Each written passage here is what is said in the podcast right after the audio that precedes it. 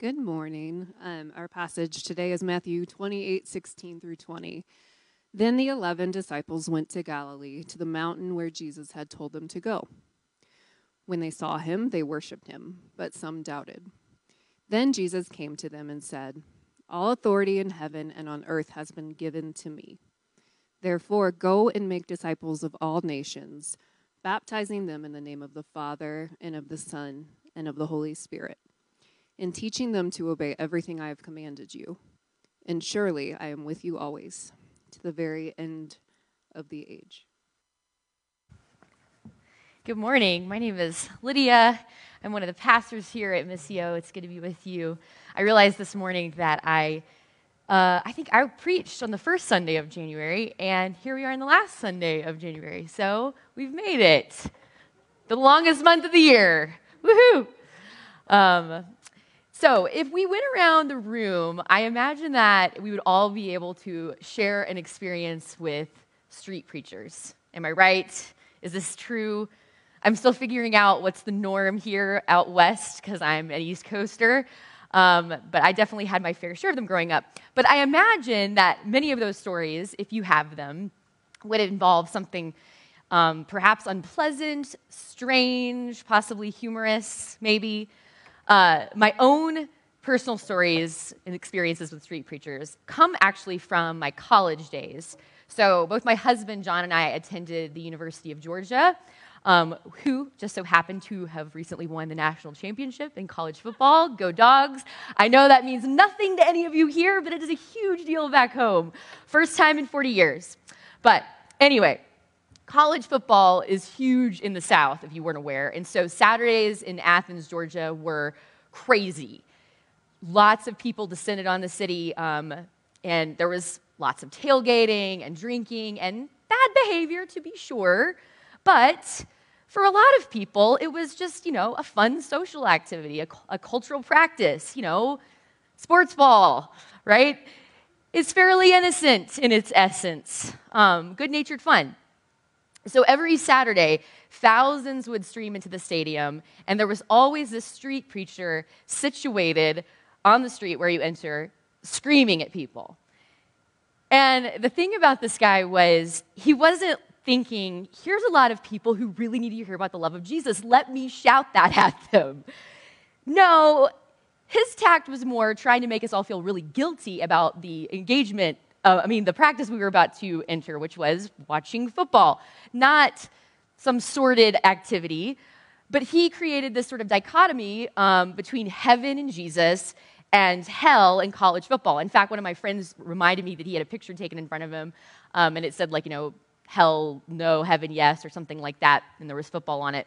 But John and I will never forget uh, him yelling at us as we walked by into the stadium, and he yelled at us, You worship a dog!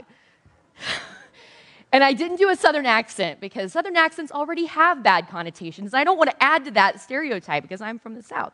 But he was referring, of course, to our school mascot. We were the Bulldogs. And I guess the assumption was that by attending the game, we were worshiping the mascot or something. Like, that's a pretty big accusation. And this guy most assuredly did not know the state of our souls. Like, how could he? He was just yelling at thousands of people, none of whose, or at least most of whose, personal stories he didn't know.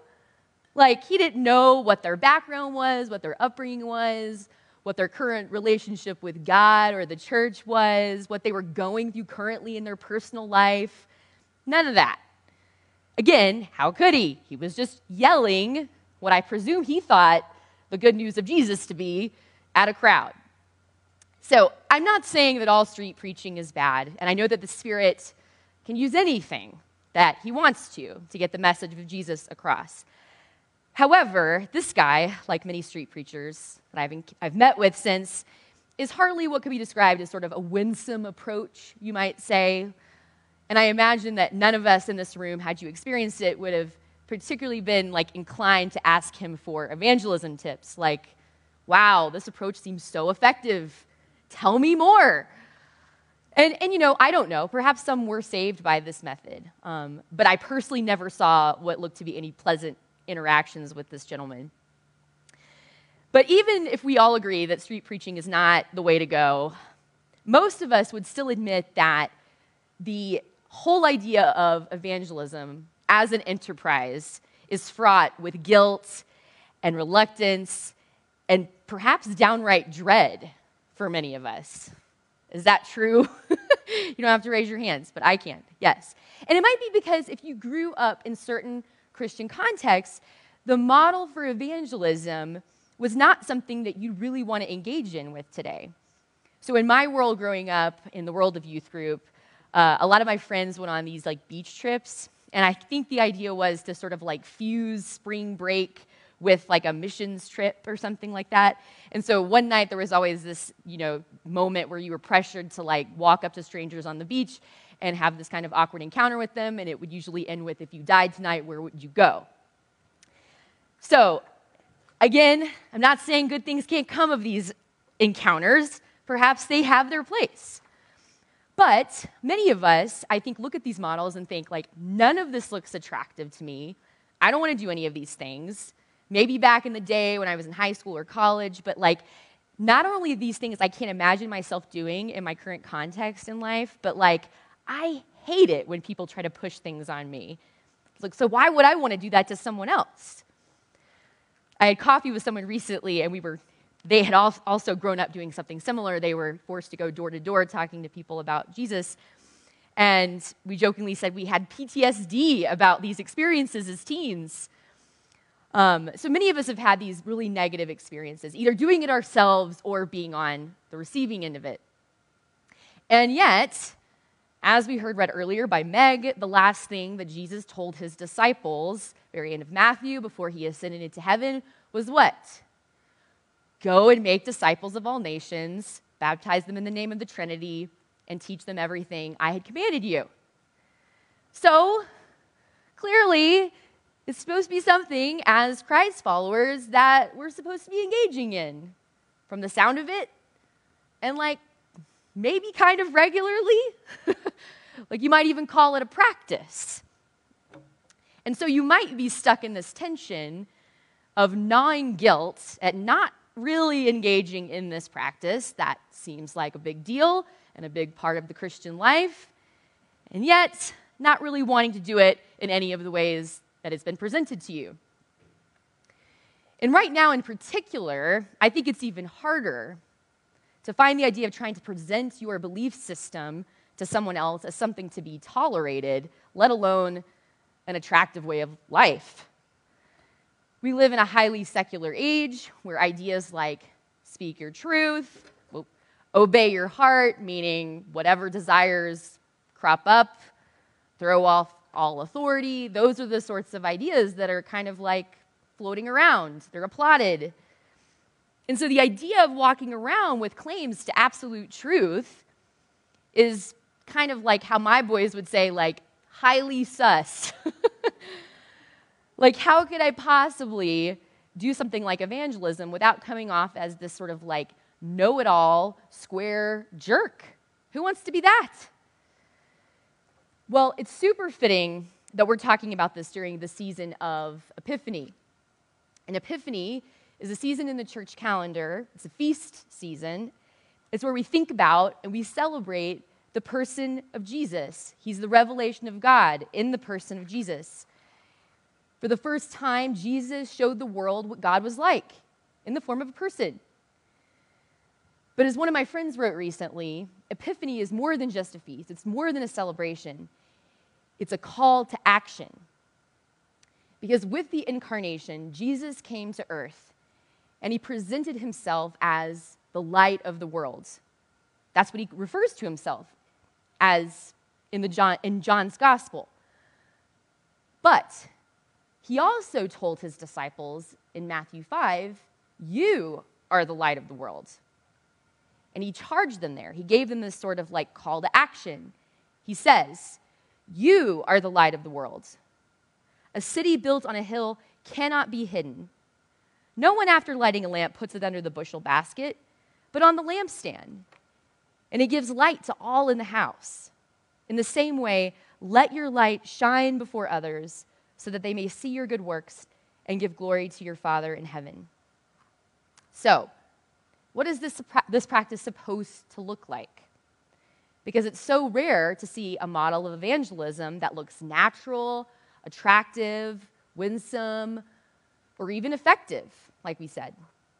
To us, evangelism has looked like coercive and judgmental at worst, and I don't know, transactional at best. One of my friends, his very first week at Virginia Tech when he was in, college, uh, first day, I think, and he was a Christian, been a Christian all of his life, but he gets uh, approached by this very well intentioned student from probably a student ministry, I don't remember which one, clipboard in hand, questions all laid out. And he, you know, could sense what was happening, but he very politely stood there and answered all of his questions. But then it became apparent after he asked his name that he was counting him as a new convert. And my friend Drew was like, wait a minute, wait a minute. I'm already a Christian. Don't put my name down. Like, you can't count me. Like, I'm not part of your quota. But it's, that's what it's been reduced to, right? It's been reduced to this quota. It's almost formulaic at best. But, folks, if we know anything about Jesus, we know that clearly this is not what he had in mind when he said, Let your light shine before others. And yet, just because we haven't seen it done well or effectively doesn't mean excuses us from the practice altogether. Uh, Rich Villodas puts it like this He says, To take the call of following Jesus seriously means we open ourselves up to the surrounding world, prayerfully moving toward it in love. The results are up to God, but we have a part to play. So, perhaps we need a vision for what that looks like today, here, 2022, Salt Lake City. And to be clear, I am not suggesting that this is anything new that I'm presenting. Here's your foolproof way. Lydia Foreman trademark. No, not at all. Proclaiming the gospel has really always been this simple. And we, and by we I mean the dear church, whom we love despite its flaws and its mistakes, which there are many, we have ended up making it more complicated than it needs to be. Because truly, it is just a practice that is as simple as telling your story. Hence the word chosen for today's practice story. Now, what do I mean by that? Well, your story as a Christian, quite simply, is, as David Fitch puts it, the story of God founded in your own experience. So if you claim to be a follower of Jesus, then you claim the gospel as truth. And as many of us know, the gospel means the good news. But what is that good news? What is that truth? Well, it's that Jesus is Lord. Simple as that. Meaning that because of the person and the work of Jesus, he is redeeming the world. He's putting the world to rights, as N.T. Wright, like, N.T. Wright likes to put it. And he's inviting us as his followers to join him in his mission as we say here at Missio, the renewal of all things, of proclaiming life where there is death, of freedom where there is addiction, love where there's hate, justice where there's oppression, peace where there's chaos. Now, we say these things all the time when we get together in these spaces. It may sound familiar to you, I hope they do. And these are big, big claims. These are cosmic claims. But that's the story we tell in this space. And it's actually the main reason that we get together regularly on a Sunday, because we are rehearsing this story in communion, in worship, in scripture reading, in fellowship. We're reminding each other of the new reality that we're living in as God's people. But then we head into our everyday lives. And what does the Lordship of Jesus look like? on a more local level, say like a Tuesday afternoon, what does it look like in your particular story? And this is going to be unique to all of us because all of us, of course, are different. The life that I live puts me in very di- puts me in touch with very different people than people my dad comes into contact with, who lives in rural Georgia. who look very different than the people that come into contact with my friends who live in Atlanta and Boston and London and Turkey. The broader truth remains the same Jesus is Lord, but the particular truth that He is working in all these particular specific circumstances to bring about their renewal, their flourishing. Now, the reason we pick the term story for this practice is that there's a few things that are inherent to storytelling, personal storytelling, sharing your story, that might not be automatically assumed of evangelism, though they should be. So, first, story is contextual. And this is what I meant when I brought up street preachers, because they are fundamentally not contextual. But our personal stories are. By nature, personal stories flow from who we are and what we've experienced, who we are and why we are. Because we all have a context that makes up who we are. I went hiking with someone yesterday that I'm trying to get to know, and that was literally the first thing we had to, you know, get out of the way as we were like embarking on a new friendship. Was kind of like, who you, who are you? What's your story? Where'd you grow up? I got to have context if we're to get anywhere in this relationship, right? I love how Heather put it last week. I wrote it down. Practices remind us of who we are and why we are. And this couldn't be more true of story. So, when it comes to telling our own story and its intersection with Jesus, this idea of context should really be freeing to us because all that is expected of us is to simply be ourselves. So, th- for those of us who fear the idea of sharing your faith because we think we have to have all the answers in order to do it, that was me, for sure, especially in high school. I could not have been more obnoxious with my pursuit of apologetics. But the idea that like we have to have all the right answers, that we have to be pros at apologetics, that we need to solve the problem of suffering before we feel comfortable opening up to our friends about Jesus. Be at peace. Because all that is asked of us is that to proclaim the good news of Jesus, we do so from a place that we currently are, with all of our weaknesses, our humility, and our flaws. In the letters to the Corinthians, Paul is writing to a set of Christians who live in a very sophisticated cosmopolitan culture. That was Corinth back then. And there was this group of people, the second sophists. They were a very popular philosophical and rhetorical movement at the time. And that may sound like very complicated, but really all it meant was kind of the best way to describe them was they were the Instagram influencers of their day. Because they were very, very dynamic, uh, popular public speakers. And like Instagram influencers today, it was really less about how intellectually superior they were and more about how persuasive they could be in their sort of flashy presentation. So, like, no one would quote or cite Gwyneth Paltrow in an intellectual paper as like a source, but do people live their lives by her advice? 100% they do, right? They were all about winning followers, you might say. And so, these people are really, really famous at the time. They have all the attention. And Paul senses that the people of Corinth are a bit disappointed in him. He's a little bit lackluster in his presentation. I mean, he's a tent maker. Like, that is not a sexy profession. So they're kind of ashamed of him. And he sensed this. And they're like, come on, Paul, like, can you spice it up a little bit? Like, look at, look at your competition. Look who you're having to compete with for a platform. And Paul is well aware of how they're feeling. And so he pushes back on them and he says, I came to you in weakness with great fear and trembling. My message and my preaching were not with wise and persuasive words, but with a demonstration of the Spirit's power, so that your faith might not rest on human wisdom, but on God's power. That is what God wants to use, people. Like, even Paul was scared. Like, he knew he couldn't compete with the first century goop of his day. But he also knew deep down that God didn't want dynamic speaking skills. He doesn't want your five points to dismantle atheism. He doesn't need your foolproof strategies of how to win 200 souls in your lifetime. He simply wants to use your story and your context because that's where the Spirit comes in.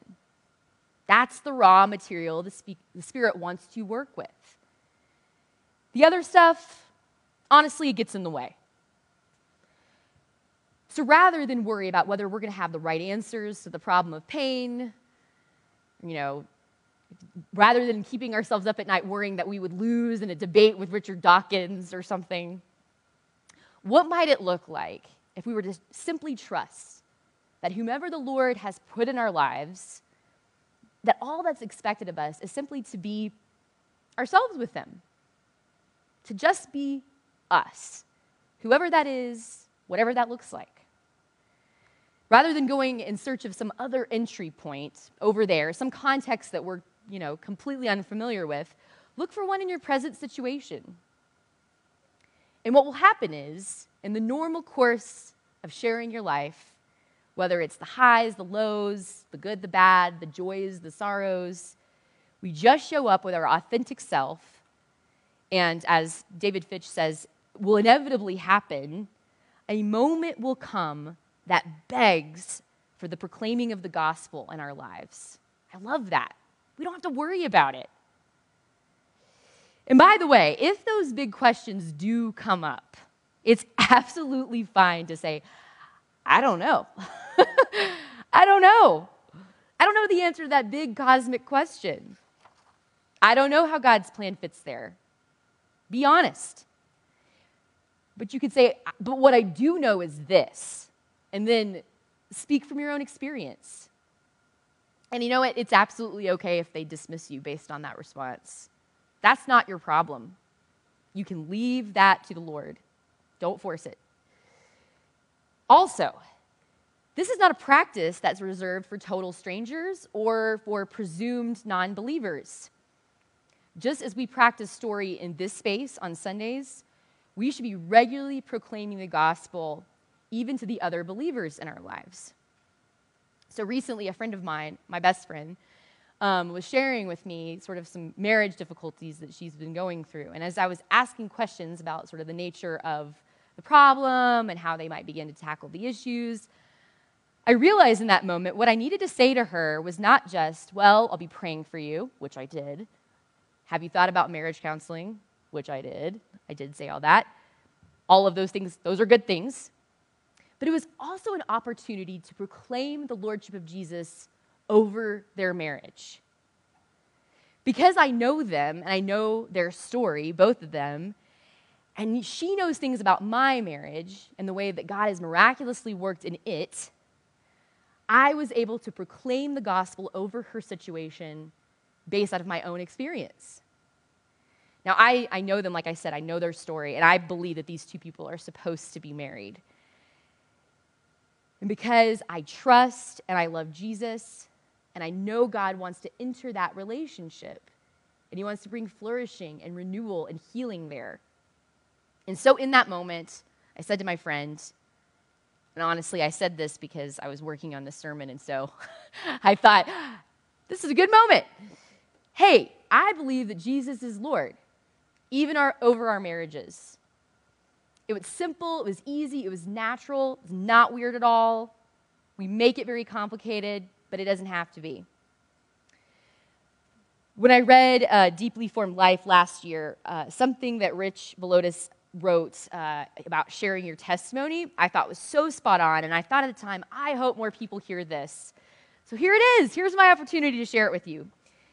He says, We have incorrectly understood extroversion to be a spiritual gift that everyone must cultivate.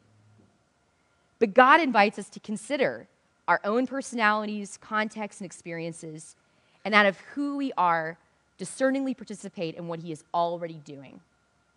Being on mission doesn't require us to be intrusive, awkward, and coercive. It should be a normal experience. It should just bubble up in the natural conversation of things, in the natural sharing of our lives. We're simply offering ourselves, which brings me to another aspect of story it's contextual, but it's also a form of hospitality. When we share our own stories, it opens ourselves up to others. We let our guards down, we let people get a glimpse of the real us, just like what we do when we invite people to our homes, right? And they see how we really live. And when we do that, it's an invitation for others to do the same thing. So, like, once you've seen the dog hair in your friend's apartment, you're a little more comfortable with them coming over and seeing the crumbs on the counter and the dead plants in the windowsill. You're like, yeah, they know. they get it. It's a form of generosity and it's a form of hospitality, and it just so happens to be the model that God offers us. Because he has always, from the beginning of time, been trying to draw near to his people, offering his presence. And this has taken many forms. It began at creation, literally creating humanity, to the tabernacle in the wilderness, all the way to the incarnation, to Jesus coming to earth. This is why Jesus came and he lived on earth and actually interacted with people as a human rather than just like chucking an instruction manual from heaven and being like, let me know when you figure that out and we can be friends. No, he humbled himself by offering his very presence to the world. And then when he ascended, like we just read in Matthew 28, he left us his spirit to guide us in all truth and bring to remembrance everything he said so that we're never alone. And so, as his followers, presence is what we must offer the world first and foremost as well. I like how David Fitch so succinctly puts it. He says, Presence precedes proclamation. Amazing alliteration there. If you are a grammar nerd, you're like, yes, it feels so good, so satisfying. I know I would, be, I would have been very excited if I had been the one to come up with that. Presence must precede proclamation, meaning before we offer truth, we show up. Jesus tells us in John 4 that we must, we must worship both in spirit and in truth. John Mark Comer, in his most recent book, he talks about this and he says, you know, the point is that Jesus came to give us the truth, to point us to reality. This was his function, his job as a teacher. He was a rabbi. He pointed to reality, the meaning behind everything. But he didn't just lob truth bombs at his disciples from a comfortable distance. No. He also offered his spirit meaning his relational presence. He was a human and experienced all the pain and suffering that that entails. He leveled with his disciples, he was brutally honest with them at times. It was kind of painful, even. But he also shared meals with them, he healed their bodies, he mourned with them, he lived life with them. So, similarly, we must approach others as we would in any relationship that we truly care about, with both presence and proclamation, spirit and truth, relationship and reality. As a parent, I'm not really loving my kids if I lie to them about the dangers of the world, if I, if I hide the truth from them. I need to tell them the truth. That's my job. But I also don't just drop truth bombs on them either. So, for example, when, I, when they were learning how to swim, I needed to level with them about the dangers of drowning. You know, like this is a scary thing. That's the reality of the situation. I mean, I didn't say like you could die, but I, I tried to be make it as scary as possible. But I also didn't chuck them in the deep end either to let them learn this reality. No, what I did was, you know, at the very beginning, I held them as we walked into the deep end and we they saw the water get higher and higher. Okay, I see. I see what you're talking about. And then when they got a little bit braver, I was near to them by the edge as they jumped off into my arms and I caught them. I stayed close to them once they learned how to like, you know, swim a little bit, acquired some skills, but they could always feel my presence that I wasn't too far from them if things went wrong. I doubt they would have gotten very far in their swimming career if I had simply told them, there's a strong possibility you'll drown if you get into the pool. And that was it. And that's true, that's reality. but my presence was paramount to their learning process. Similarly, if we don't offer our presence first to others, it's really not going to matter what we tell them, right? The point is not to convert or force people to believe what we believe. Leave that to the Lord, who, we believe, is living and active both before, during, and after our interactions with other people. Our job as believers is simply to open our hearts to the people around us because that's what God has done for us. And so, Missio, when it comes to your story, to sharing your story, this practice of storytelling, perhaps begin by asking whom the Lord might be inviting you to share your story with. Pray that the Spirit will make this clear to you. And I think that if you ask, He will. so be prepared. it's happened to me. And if you still have fear and trepidation when it comes to talking about Jesus, think about the way that you talk about a best friend or describe a best friend of yours that you know and love to someone else, to other people. And how does this compare to how you feel about Jesus? Does your stomach still knot up thinking about that? I mean, maybe you feel comfortable saying you love Jesus, but do you like Jesus? Like, how well do you know him? That's what makes talking about a best friend so easy and natural, right? So, if that's the case for you, what are some practices that you might take up to start to build that relationship, to increase that intimacy? That may be where you need to start, and that's totally fine. Finally, remember that this is also a practice that's so important to regularly do and engage in with other believers, like I said. Are we regularly reminding our brothers and sisters that Jesus is Lord? That he wants to bring flourishing and healing even in the day to day? Because he does, right? Thanks be to God. We believe this. Amen? Missio, would you pray with me before we come to the table? Jesus, we confess that we often forget about you. We forget that it is in you that we live and move and have our being. But we thank you that, as Paul says, you are not very far off from any of us. Show us the ways that we might be wanting, that you may be wanting us to share your our story with those who don't know you. Remind us that we don't need to have a perfect gospel presentation. Spirit, maybe rest in your power to reveal truth. Use our stories, Lord, to proclaim the truth and to offer our presence to the world around us who so desperately needs to feel your love. We ask this in Jesus' name. Amen.